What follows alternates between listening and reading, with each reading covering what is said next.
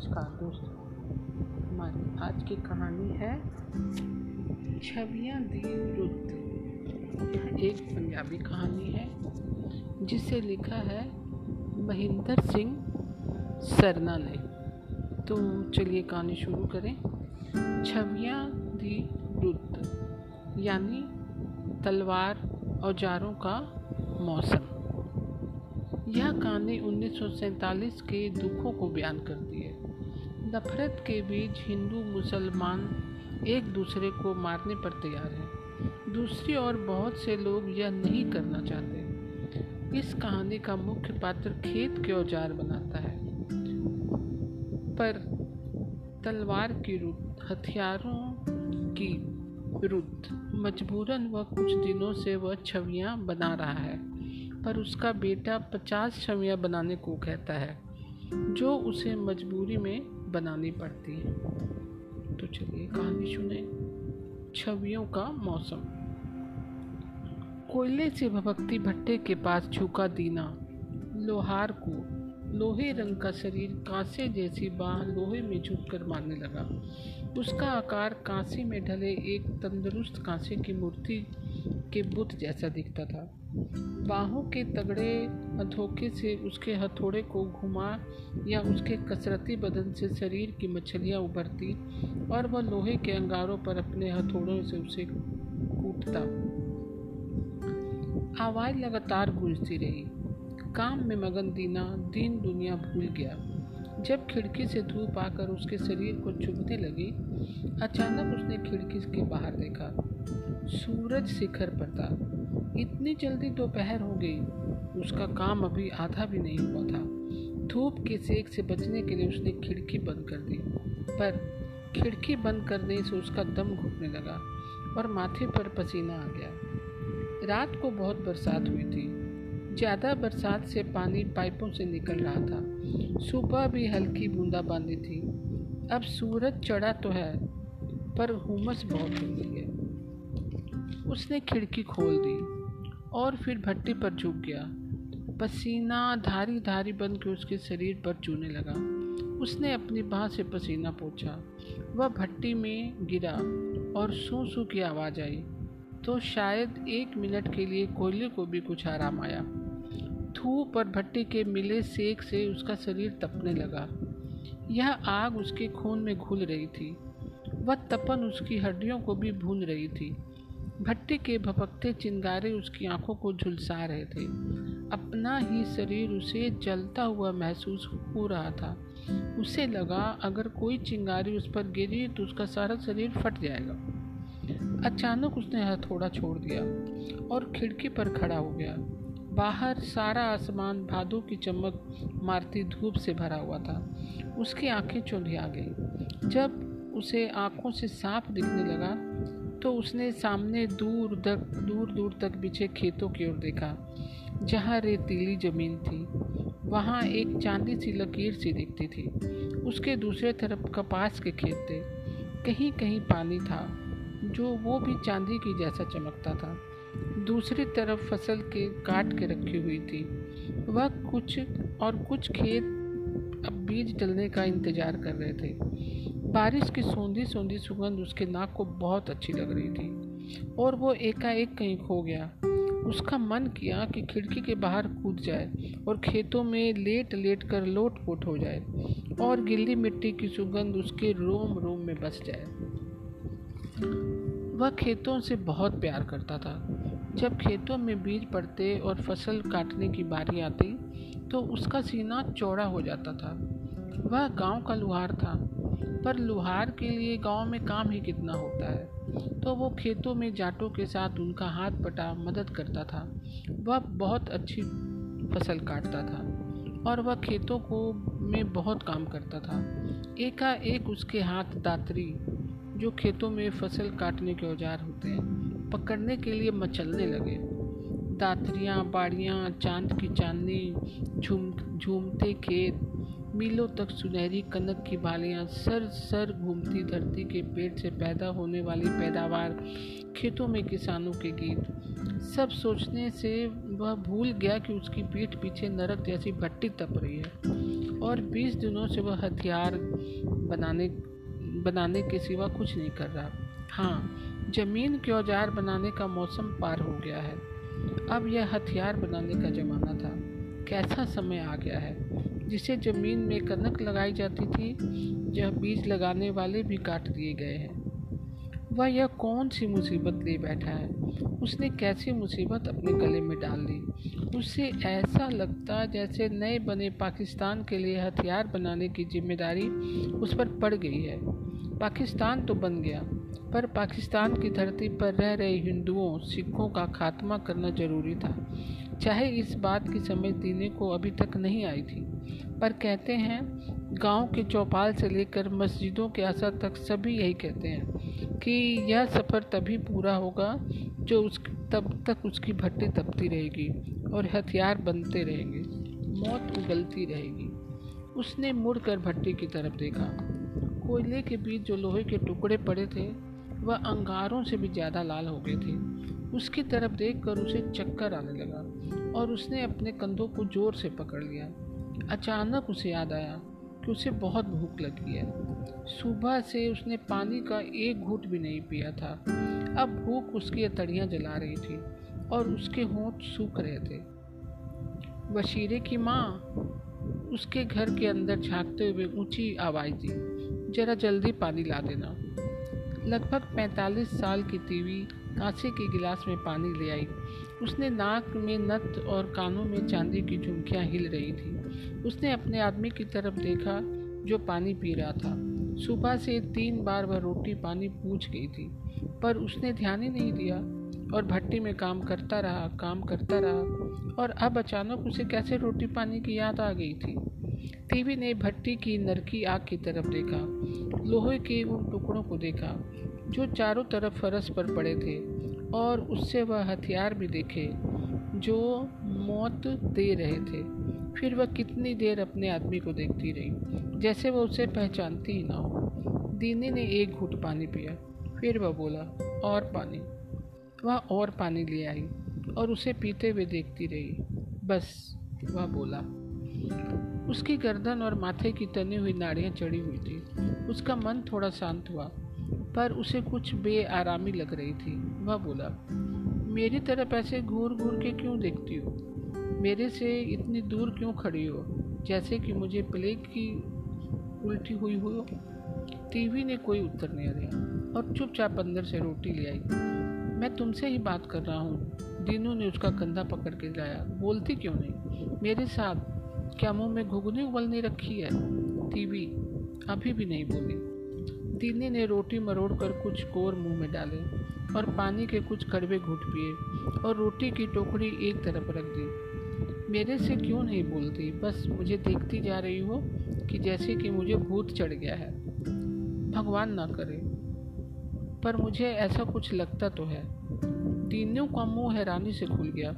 उसे आशा नहीं थी कि बशीरे की माँ इस तरह बोलेगी, और बहुत दिनों की हथेली चुप को अचानक इस तरह तोड़ेगी कुछ देर तो वह हैरान रह गया। जब उसे होश आया तो वह बोला, मैं जानता हूँ जो तुम्हारे दिल में है, पर मैं क्या करूँ? तुम्हारा बेटा ही मुझे जीने नहीं देता। अब वशीरा कल तक पचास छवियाँ बनाने को कह गया है। मुझसे जरा भी देर हुई तो वह मेरे गले पड़ जाएगा। तुम कहती हो कि मैं कहता हूँ, मैं उनका काम ना करूँ तो वह मेरे टुकड़े टुकड़े कर देगा वो तुम्हारे बेटे हैं या किसी और के? वसीले की माँ ने पूछा। और फिर वह अपनी बात से खुद ही शर्मसार हो गई। मेरे ही हैं, दीना ने मूर्खों की तरह कहा। फिर उसकी तुमसे, फिर उसको तुमसे डरना चाहिए या तुम्हें उनसे डरना चाहिए? तुम्हारे लिए बातें बनाना आसान है ना? वह बोला। जैसे कि तुम अपने बेटे को जानती नहीं हो। मेरी मजाल है कि मैं उसके सामने कुछ बोलूँ। मेरे जिंदे जी वह मेरी खलड़ी उधेड़ देगा। बेटे तो वह मेरे भी हैं। टीवी के लहजे में थोड़ी नरमी आ गई। तुम देखते तो हो वो मुझे कैसे काट खाने को दौड़ते हैं। कैसे हर बात में वो मुझे टूट के पड़ते हैं।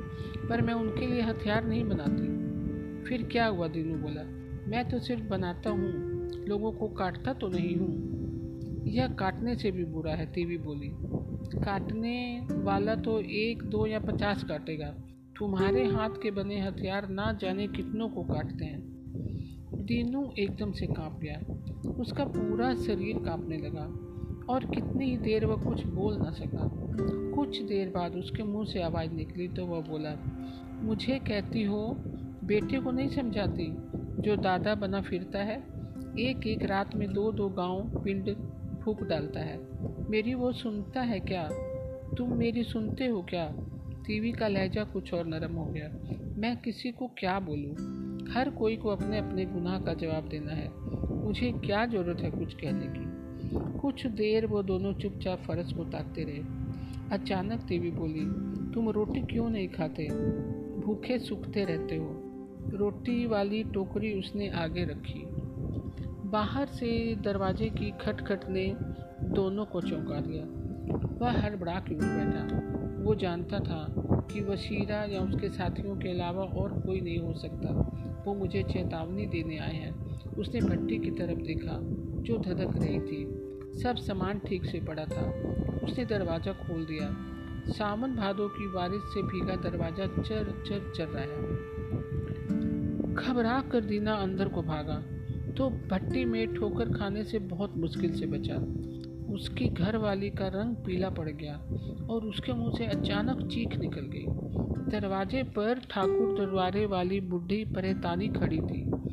उसके हल्दी जैसे मुँह पर छुरियों का जाल सा बिछा था और उसके सफ़ेद बालों वाला सिर काँप रहा था। वे भयभीत आँखों से दीना और उसके घर वाले को देखने लगे। वह बिल्कुल वैसी ही थी जैसे वह ज़िंदा में थी। पर अब तो वो भूत बन गई थी।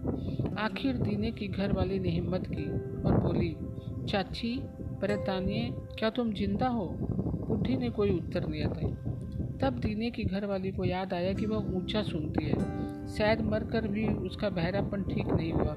वह बुढ़ी के पास जाकर अपनी बात बोली। बुढ़ी की आँखों में चमक आई और बोली, तुम्हें दिखता नहीं, मैं ज़िंदा हूँ। सात दिन मुझे बुखार चढ़ा रहा। मैं अपनी कोठरी में पड़ी तरपती रही। किसी ने मुझे पानी का घूट भी ना दिया। तुलसी कितने दिनों से काम पे गया हुआ है। मैं चाहे उसके पीछे ही मर जाती। अब बंदे का क्या है? अब मेरा बुखार उतरा है। मेरे से उठकर खड़ा नहीं हुआ जाता, पर मैंने अपने मन को हिम्मत बांधी और यहाँ तक आ गई। तुम दोनों इतना डरे हुए क्यों हो? बोलते समय बुढ़ी पसीने पसीने हो गई थी। उसकी सांस उखड़ गई थी। अपने सिर को दबाती हुए पैरों के भार से फर्श पर बैठ गई। उसकी आँखों पर बेहोशी सी छा रही थी। हर सांस ऐसी लगती जैसे आखिरी सांस। हो अचंभित हो दीने और उसकी घर वाली ने एक दूसरे को देखा। यह सच है कि वह परेतानी ही है, उसका प्रेत नहीं। बुखार होने की वजह से वह बच गई थी। जो गाँव के लोगों के साथ हुआ था, उसे इस बात की भनक ही नहीं लगी। जो परसों जुमेरात को इस गाँव में खेला गया था, वह आज तक नहीं जानती थी कि उसका पिंड पाकिस्तान में आ गया है। पिंड में हिंदू और सिखों में एक भी नहीं बचा था। बच्चों को छोड़कर और लड़कियों को तो फसादियों ने संभाल लिया था। अचानक पैंतानी बोली, ओए दिन ने मेरी बकरी देखी है कहीं? बकरी? दीने ने सोचा, फसादियों ने सभी मवेशियों को कब से खा पका लिया होगा? परेतानी ने बकरी की अच्छी पूछी, पता नहीं कहाँ दौड़ती फिरती होगी बुढ़ी कहने लगी। मेरे से तो अब अपना आप नहीं संभाला जाता। मैं उसे कहाँ ढूंढूं? भगवान भला करे, अगर तुम्हें कहीं दिखे तो उसे बाँध देना। उससे बच्चा होने वाला है। कहीं बाहर ही ना उसे बच्चा हो जाए। दीना बोला, कोई नहीं रही तेरी बकरी। वह खाई पी गई होगी। लोगों को उसके डकार आ रहे होंगे। क्या बुढ़ी को कुछ सुनाई नहीं दिया? वह ज़ोर से बोलना चाहता था, पर उसकी स्त्री ने उसे चुप करा दिया। तो यह देखो ना, परेतानी बोली। यह संगल जंजीर मुझे ठाकुर द्वारे की दलील पर मिली है। पता नहीं उसने संगली कैसे तोड़ ली। देखो तो सही, यह कुंडा। यह भी टूट गया है, जिसमें कुंडा बांधा जाता है। मैं कहती हूँ, दीने तुम यह संगली जोड़ देना। दीने ने देखा बुढ़ी ने अपने हाथ में बकरी को बांधने वाली संगली पकड़ी हुई है, जो बीच से टूटी हुई थी। बकरी ने संगली से छूटने के चक्कर में संगली टूट गई होगी। कितनी देर तक दीने की घर वाली बुढ़ी को हैरान होकर देखती रही। उसके अंदर कुछ उथल पुथल हो रही थी। आखिर उसकी सोच को विराम लगा और वह बोली, चाची प्रेतानी, तुम हमारे घर ही रह जाओ। ठाकुर द्वारे में तुम अकेली बैठी रहती हो। अब तो तुम्हारा बुखार उतर गया है। यही अपना खाना बना लेना, अपने बर्तन ले आना, क्योंकि तुम हिंदू जो ठहरी। परेशानी शायद पावली से हो गई थी। शायद बुखार की वजह से उसे कुछ सुनाई नहीं पड़ रहा था। वह बोली, मैं तुम्हें कहती हूँ, तुलसी काम पर गया है। राम शाह की बेटी का सगन लेकर नए संबंधियों के घर गया है। आशीन की पहली तारीख में प्रीतों का रिश्ता हुआ है। मैंने शाह से कहा है, इस बार मुझे एक गाय दे देना। शाहों के घर में कोई कमी थोड़ी है, त्योहार रोज रोज तो नहीं होते। देखो, तुम खुद सियानी हो। तुलसी का शरीर खुशकी वाला है। घर में दूध नहीं की मौज हो जाएगी। बुढ़ी की बातें अनसुनी करके दीने की पत्नी दीने की तरफ़ देख रही थी। वह कुछ कहना चाहती थी, सलाह करना चाहती थी। उसके बोलने से पहले ही दीना बोलने लगा, मैं जानता हूँ जो तुम्हारे दिल में है, पर यह बात हमसे हो ना पाएगी। मुझे कोई दिक्कत नहीं। पर इसे तुम कहाँ रखोगी? अभी वो तुम्हारे पेट से जन्मा आदम बे आदम आएगा, उससे कोई बात छिपी नहीं रह सकती। उसे अभी ही पता लग जाएगा। तो फिर वह हमारे, वह हाल करेगा जो कभी किसी ने किसी का ना किया हो। बुढ़ी जान है दीने की घरवाली ने कहा, मिन्नत करते हुए कहा, अपने पिन की यह एक ही निशानी है। ठाकुर द्वारे प्रतानी का नाम लेने वाली है। दो चार दिनों की बात है। इसका बेटा काम से आ जाएगा तो इसे दूसरे गाँव भेज देंगे। किस पिंड में, किस गाँव में भेजोगी इसे? तीने ने चिल्लाते हुए कहा, कौन सा पिंड रह गया है जहाँ यह बच जाएगी? और इसका बेटा? वह मुड़ नहीं सकता। वह वहाँ गया है जहाँ से कोई मुड़ कर नहीं आता। नए चौक में सब खतरी मारे गए हैं। कोई भी आने के लिए नहीं बचा है। टीवी का मुँह उतर गया। उसने कांपते होठों पर उंगली रख ली और बोली धीरे नहीं बोल सकते क्या? उसे बताकर मानोगे कि उसका बेटा मारा गया है। अब तक वह बहुत सी बातें गुस्से में बोल गया था, पर बुढ़ी के कानों में कोई बात नहीं पड़ी थी। बुढ़ी ने अपनी आँखें उनके मुँह पर गड़ाई और खींच कर बोली, तुमने क्या खुसर पुसर लगाई हुई है? और तुम दीने मेरी तरफ़ देखते नहीं? बदमाश, जरा जोड़ दो बकरी की रस्सी को। यह भी कोई काम है बड़ा। कल आना भाई। अपना मुँह बुढ़ी के कान की तरफ़ ले जाकर बोला, आज मुझे समय नहीं है, अब घर जाओ। अच्छा। घुटने में हाथ रखकर बुढ़ी कराही, उठ, तुम कल कहते हो तो कल ही सही, पर मेरी बकरी का ध्यान रखना, मैं तुम्हें कह के जा रही हूँ। मेरी बकरी नज़र आए तो बाँध देना। पर पता नहीं रूढ़पुर जानी कहाँ फिरती फिर गई है। तो इससे पहले कि दीने की घर वाले उसे रोकती, बुढ़ी बाहर निकल गई। इस बुढ़िया ने कितना समय खराब कर दिया है। काम के हर्जे का उसे बड़ा बुरा लग रहा था। इतने समय में वह चार पाँच हथियार तैयार कर लेता। तो वसीर यह तो नहीं पूछता कि मैं कौन सी सिर खपाई माता बच्ची में लग गया था। वह तो मुझसे पचास हथियार गिनवा के रखवा लेगा। उसने काम में लगाना चाहा, पर उसका मन काम में न लग रहा था। एक बात उसके दिल को कचोट रही थी उससे कुछ याद आने लगा। उससे वह मोटी मोटी आँखें उसके दिमाग में घुसती चली गई। जो बात उसे ज़्यादा परेशान कर रही थी वह बुढ़ी की सभी बातों से अनजान होना था। वह कुछ नहीं जानती थी। वह नहीं जानती थी कि तुलसी वापस नहीं आएगा, ना ही प्रीतों का कुछ होगा। प्रीतों को तो उसकी हवेली के साथ वसीरे ने संभाल लिया था। यह बात वसीरे ने बहुत गलत की थी। बहू बेटी की इज़्ज़त सबकी सब्ज़ी होती है। पराई बेटी की इज़्ज़त अपनी बेटी जैसी होती है। अचानक एक भयानक झांकी दीने की याद में उभर आई। प्रीतो दहाड़े मार मार कर अपने बाप की लाश पर रो रही थी। वसीरा उसे चोरी से, चोटी से पकड़कर घसीटे रहा था। वह गिड़गिड़ा रही थी और घसजाती जा रही थी। फिर अचानक वह चुप हो गई। जैसे हलाल होने से पहले भीड़ चुप हो जाती है और वह वसीरे का पिता दरवाजे पे खड़ा चुपचाप यह नज़ारा देखता रहा। उसने वसीरे को नहीं रोका, उसे मारा नहीं, उसे लंबा नहीं लिटाया। उसने प्रीतों को बचाने की कोई कोशिश नहीं की। प्रीतों की बाल मुँह पर बिखरे, दीने की आँखों के सामने नाचने लगे। उसका रोना उसके कानों में गूंजने लगा। अचानक उसे कप कपी छिड़ गई। वह ज़ोर से कांपने लगा। उसे लगा कि उसकी जान निकल जाएगी। उसे लगा कि इस कंपन को कम करने के लिए वह भट्टी से सलाख निकालकर अपनी छाती से लगा ले। पर उसका सिर इस तरह से तप रहा था जैसे भट्टी उसके सिर पर पड़ी हो। उसने दोनों हाथों से अपने सिर को दबाया, पर हाथ की तलिया इतने सेक से ही झुलस गई थी। उसे लगा वह पागल हो जाएगा, कुछ कर लेगा। उसे भाग जाना चाहिए, दूर, बहुत दूर। अचानक उसने खिड़की खोली और बाहर कूद गया। कितनी ही देर वह फ़सल काटने वाले खेतों में बैठा रहा, घूमता रहा, शाम होने को आ गई थी। तुरमेल के पास किसी ने सूरज का कत्ल कर दिया था। मासूमों के लहू से सारा आसमान रंगा हुआ था। यह लहू पानी में घुल गया था। वह कमात कौन उठाता? जिसने लहू के छीटे पड़े थे। लहू से भरी धरती पर गेहूँ, कनक कैसे उग सकती है? चारों तरफ़ लहू का फैलना उसके हाथ से बने हथियारों से ही हुआ था। हाड़ और मांस की यह फ़सल उसने गड़ासे से और बलसा से बीजी गई थी। जो थोड़ा कुछ बचा था, उसके लिए उसने हथियार बना दिए थे। कल रात तक उसका भी सफाया हो जाएगा। वह गुनागार था और घोर गुनागार था। वसीरे की माँ सच कहती थी, कम से कम ये नए बने हथियार वसीले के हाथ नहीं लगने चाहिए। ऐसा करने से उसके गुनाह तो माफ़ नहीं हो सकते, पर वह अब भी क्या कर सकता है? वह तुरंत गाँव की तरफ़ मुड़ गया। वसीले के आदमियों के पहुँचने से पहले वह घर पहुँचना चाहता था। वह हथियारों को किसी कुएँ में फेंक देना चाहता था, जहाँ से उन्हें पता न चले। जब वह पिंड के पास पहुँचा तो रात हो गई थी। चाँद की मटमेली चांदनी घरों में पड़ रही थी। रात की बरसात से गलियों में कीचड़ हो गया था। बार बार उसके पैर कीचड़ में फंस जाते थे, पर वह जल्दी जल्दी चलता गया। अचानक वह रुक गया।